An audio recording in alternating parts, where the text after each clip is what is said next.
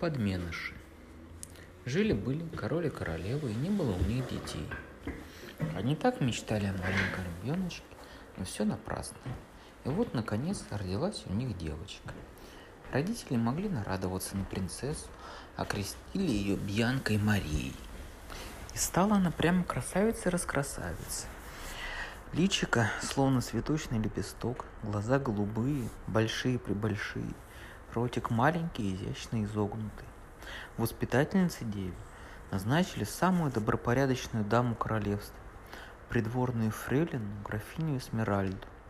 По ночам две служанки спали по обе стороны от, колеб... от колыбели, но днем забота о принцессе полностью возлагалась на графиню. Это была высокая честь. Фрейлина осознавала, что ей поручено дело королевской важности, и поэтому и все потому, что она такая знатная и благородная. Впрочем, она была не молода, и ее частенько клонили в сон. Замечали, что воспитательница клюет носом, но та всегда уверяла, что лишь на минуточку закрыла глаза. По ночам принцессу укладывали спать в огромной спальне, а днем колыбель выносили на лужайку перед дворцом, где журчал ручей, росли акации и высокие розовые кусты. Малютке было славно дремать под цветущими ветками – ронявшими белые лепестки на ее одеяло. Воздух был мягкий и свежий. Белые голуби слетали со своих гнезд полюбоваться на девочку. Она прекрасна, ворковали птицы, заглядывая в колыбель, такая беленькая и нежная, словно голубка. Но однажды стряслась беда.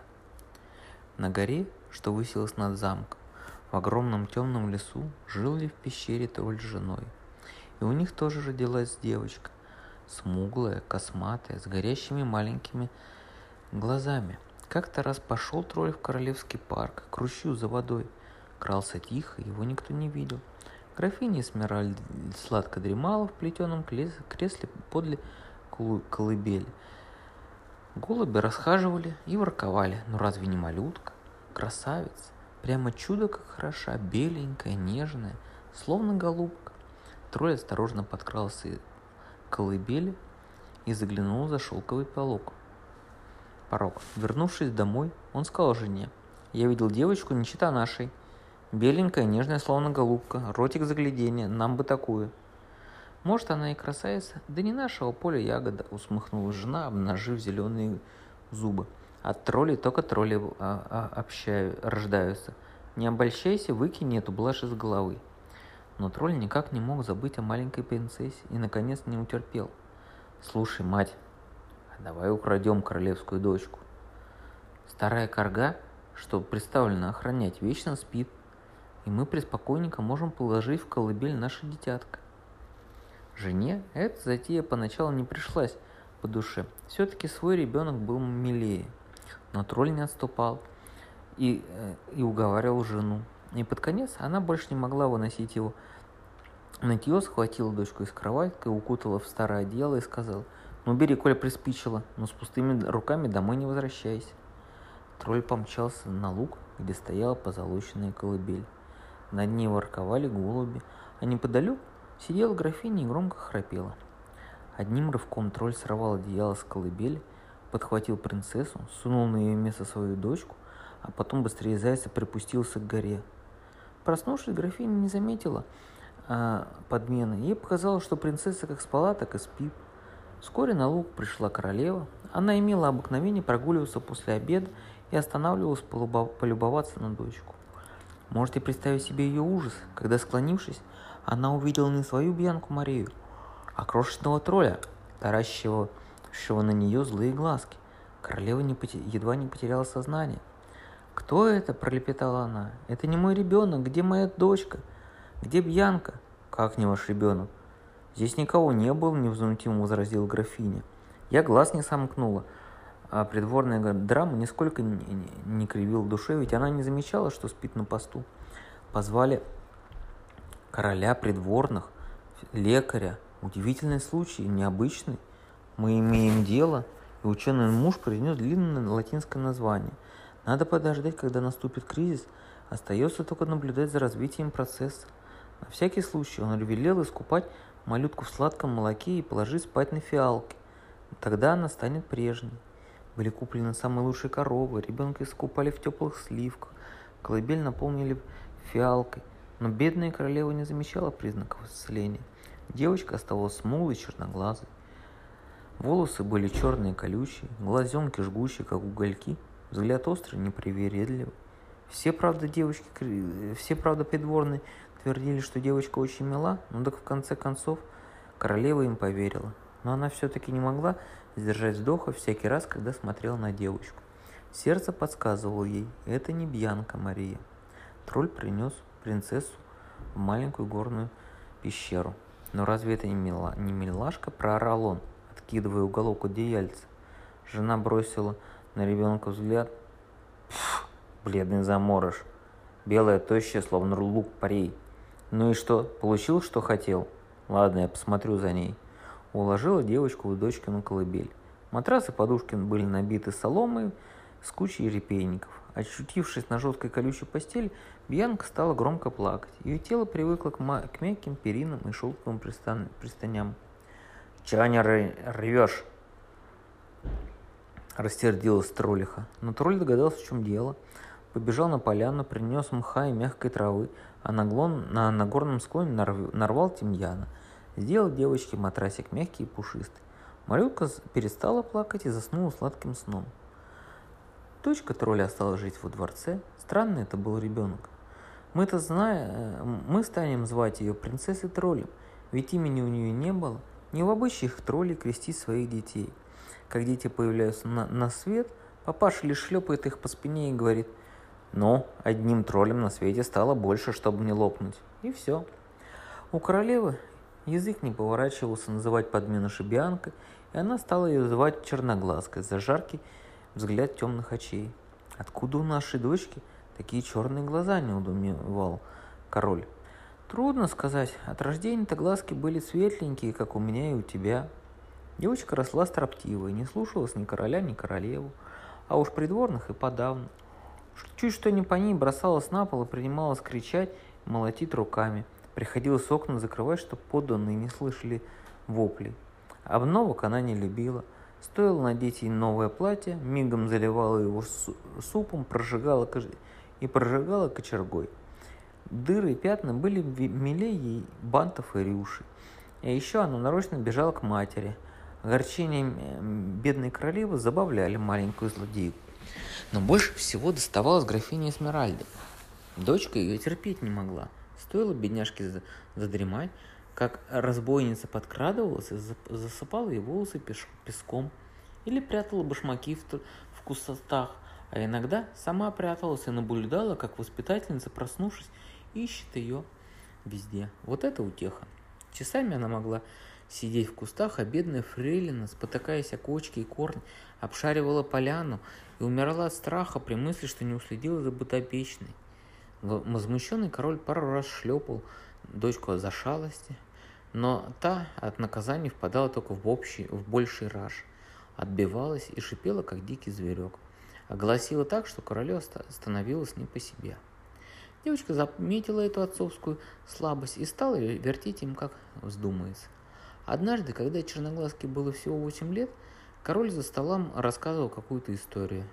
Не успел он закончить, как принцесса схватила отца за бороду и, заорала. «Что ты мелешь, старикашка? Городишь всякую чушь, уже из ума выжил. Королева зарделась от стыда и с ужасом смотрела на мужа. Но король только обнял девочку за талию, улыбнулся и сказал, ну что за дочка у меня, настоящий тролль. А в пещере Бьянки Марии тоже исполнилось восемь. Она была не по годам стройной, изящной, а волосы чистое золото. А росла она послушной, всем старалась угодить родителям, которых считала родными – хотя иногда удивлялась, как она может любить их всем сердцем. Старый тролль души в ней не, ста- не чаял и считал первой красавицей. У нее такие маленькие пальчики, он умилялся, он гладкая кожа, золотистые волосы. Он ласкал девочку, целовал ей, ей ручки и пищал, как крыса, чтобы позабавить ее. «Прекрати свои нежности, старый дурень!» – ворчала жена. Королевская дочка не пришлась ей по сердцу. Ее раздражали покорность послушание дочери. Она никогда не перечила и была рада помочь. Но тролля это только злило. Что ты заладила хорошо да хорошо? Скажи нет, негодница. Но Бьянка Мария на нее зла не держала и по-прежнему выполняла свою работу, а когда старуха сердилась, только отмалчивалась. С ранних лет она помога... Э, помогала по хозяйству, бегала босиком, босиком в лесную чащу за водой к ручью, который не замерзал ни, ни зимой, ни летом. Березы склонялись над ней, шелестели дружелюбно. Она любила всех зеленых обитателей. Белки, размахивая пушистыми хвостами, спускались ее приветствовать. «Рано встаешь», — удивлялись они. «Не прихватил ли ты нам орехов или какого-то угощения?» Конечно, у Бианки были прихвачены орехи и семечки. Белки брали лакомство прямо из ее рук. Девочка знала всех птиц и умела различать их по голосам. Но принцесса была добра не только к лесным животным, даже к самым невзрачным. Даже самые невзрачные она окутывала вниманием и заботой. Когда бородавчатые жабы заползали в пещеру, сердце девушки сжималось. Она знала, что трольчиха убьет их, если заметит, и торопилась вынести прочь из пещеры.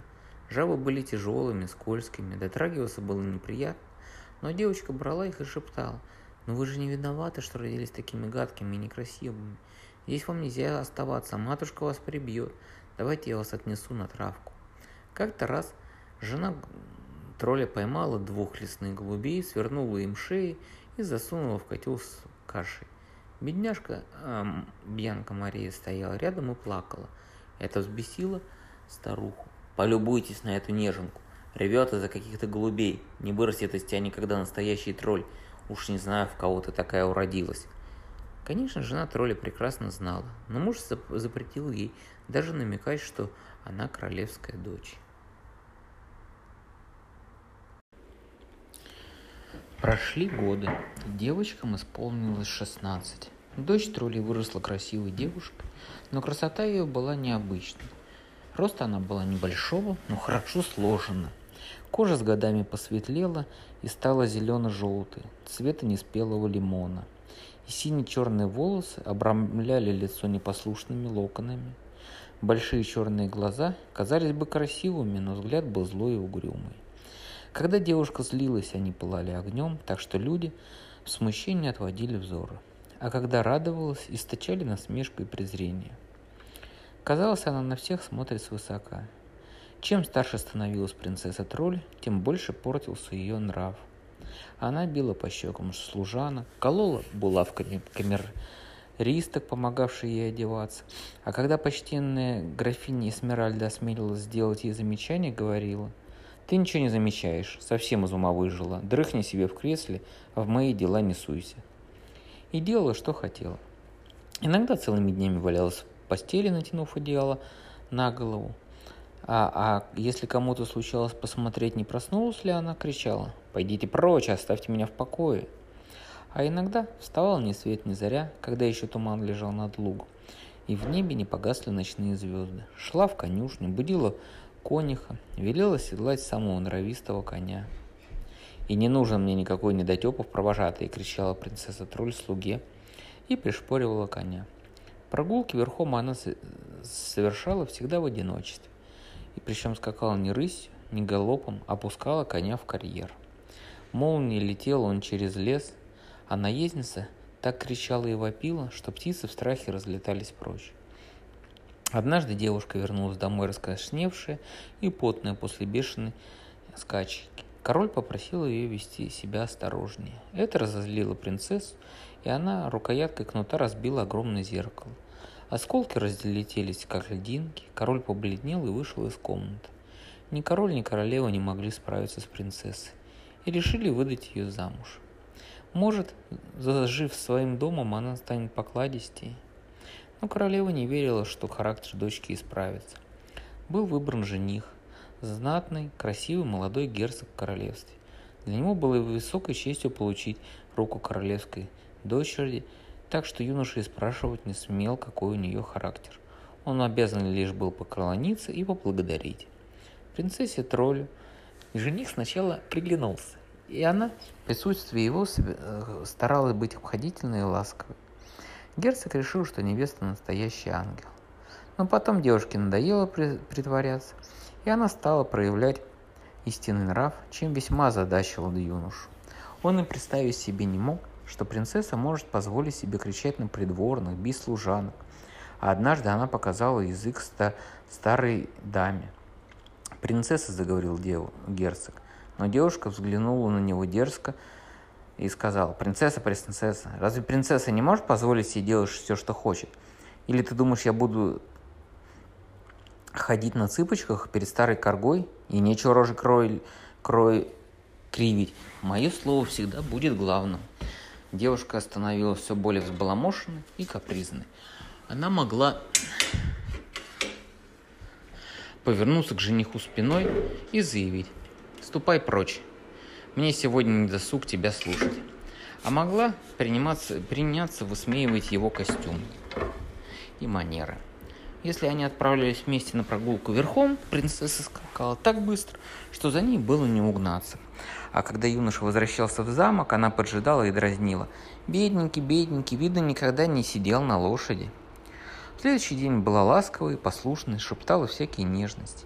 «Милый, распрекрасный герцогский сынок», — твердила она, не сводя с юноши горящих глаз. «Ты словно медовый пирожок, я бы тебя проглотила». Молодой герцог все больше боялся своей коронованной невесты. Будь его воля, он бы разорвал помолвку.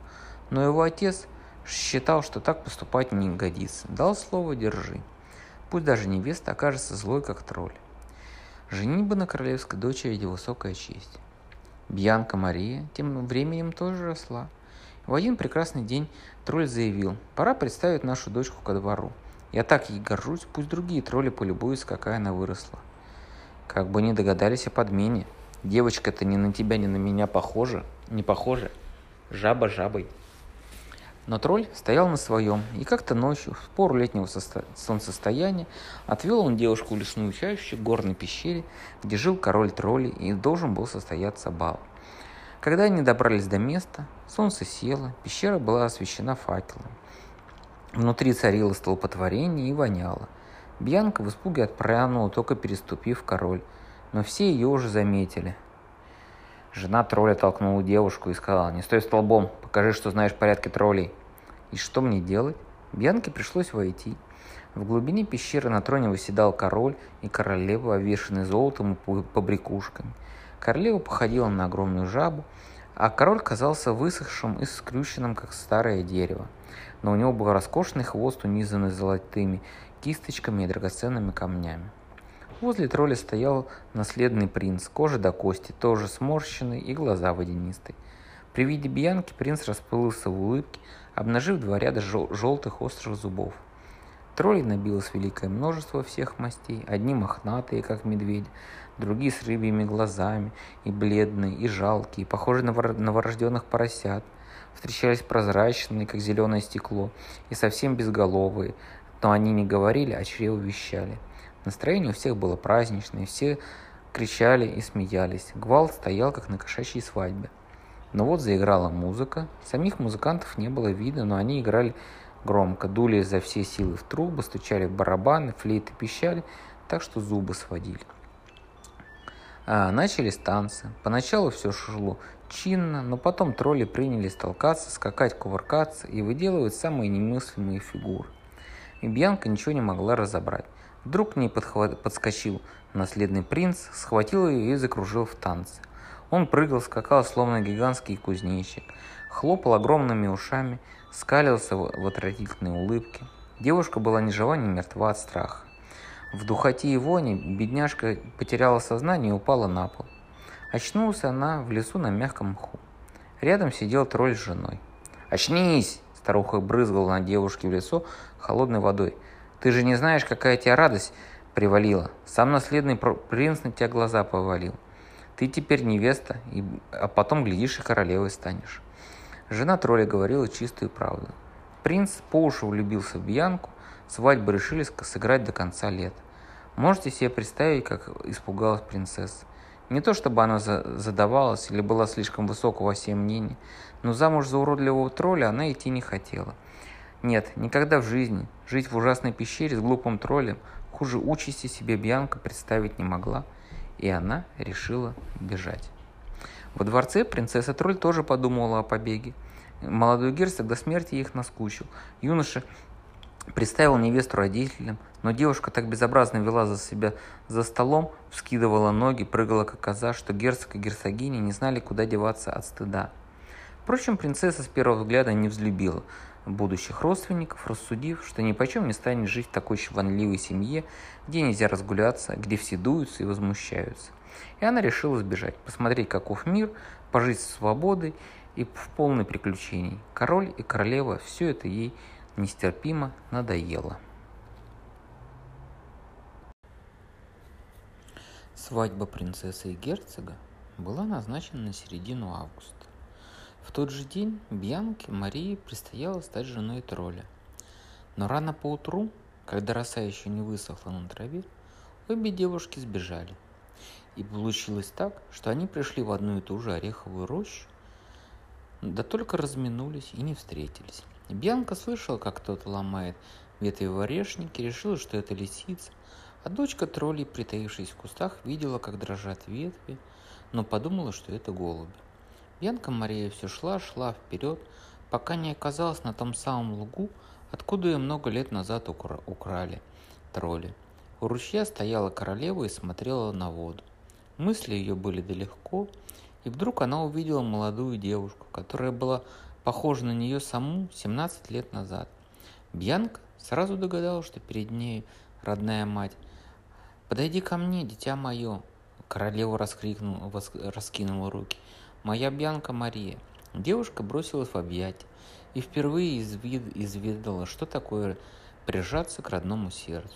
Принцесса рассказала о своей жизни у троллей, и королева наконец догадалась, что произошло. Жаль, графиня Эсмеральда не видела этой счастливой встречи. К тому вечеру, к тому времени она спала вечным слом. Король и королева сразу признали родную дочь. Впрочем, никто не сомневался, ведь девушка была похожа, как две капли воды на свою мать. Между тем дочка троллей добралась до горной пещеры. Неподалеку жена тролля рубила дрова. Работа была тяжелая, старуха кляла свою судьбу, девушка это развеселила. Но это вот по мне крикнула, а вот это настоящая жизнь. Жена тролля подняла глаза и узнала свою дочь. «Кровиночка моя!» – обрадовалась она, и как вцепится э, дочке в волосы. «Погляди, это тот самый клок, который ни одному человеку не вычесать. Девушка рассмеялась, вспомнив, сколько потратили сил придворные, расчесывая ее космы. «Ну-ка, поцелуй-ка меня покрепче», — сказала жена тролля и чмокнула дочку в рот. Дочка утерла рот и заорала. «Не, ну и мокрые же у тебя губы, старуха, что ты меня обслюнявила?» Король выдал Бьянку Марию замуж за молодого герцога. Дочка тролля стала женой наследного принца и со временем королевой всех троллей. Обе свадьбы сыграли в один день, и обе удались на славу. Вечером, когда Бьянка и герцог со свитой ехали лесом в замок ее родителей, они заметили за деревьями огромный костер, искры которого взлетали под самое небо. Слышали дикие крики и топот. Молодые выехали на опушку, и костра не стало видно. Высоко в небе над их головами засиял миллионы звезд. Юноша соскочил с лошади, помог Бьянке Марии спешиться, и они, как муж и жена, взявшись за руки, пошли через луг к замку, навстречу к своему будущему.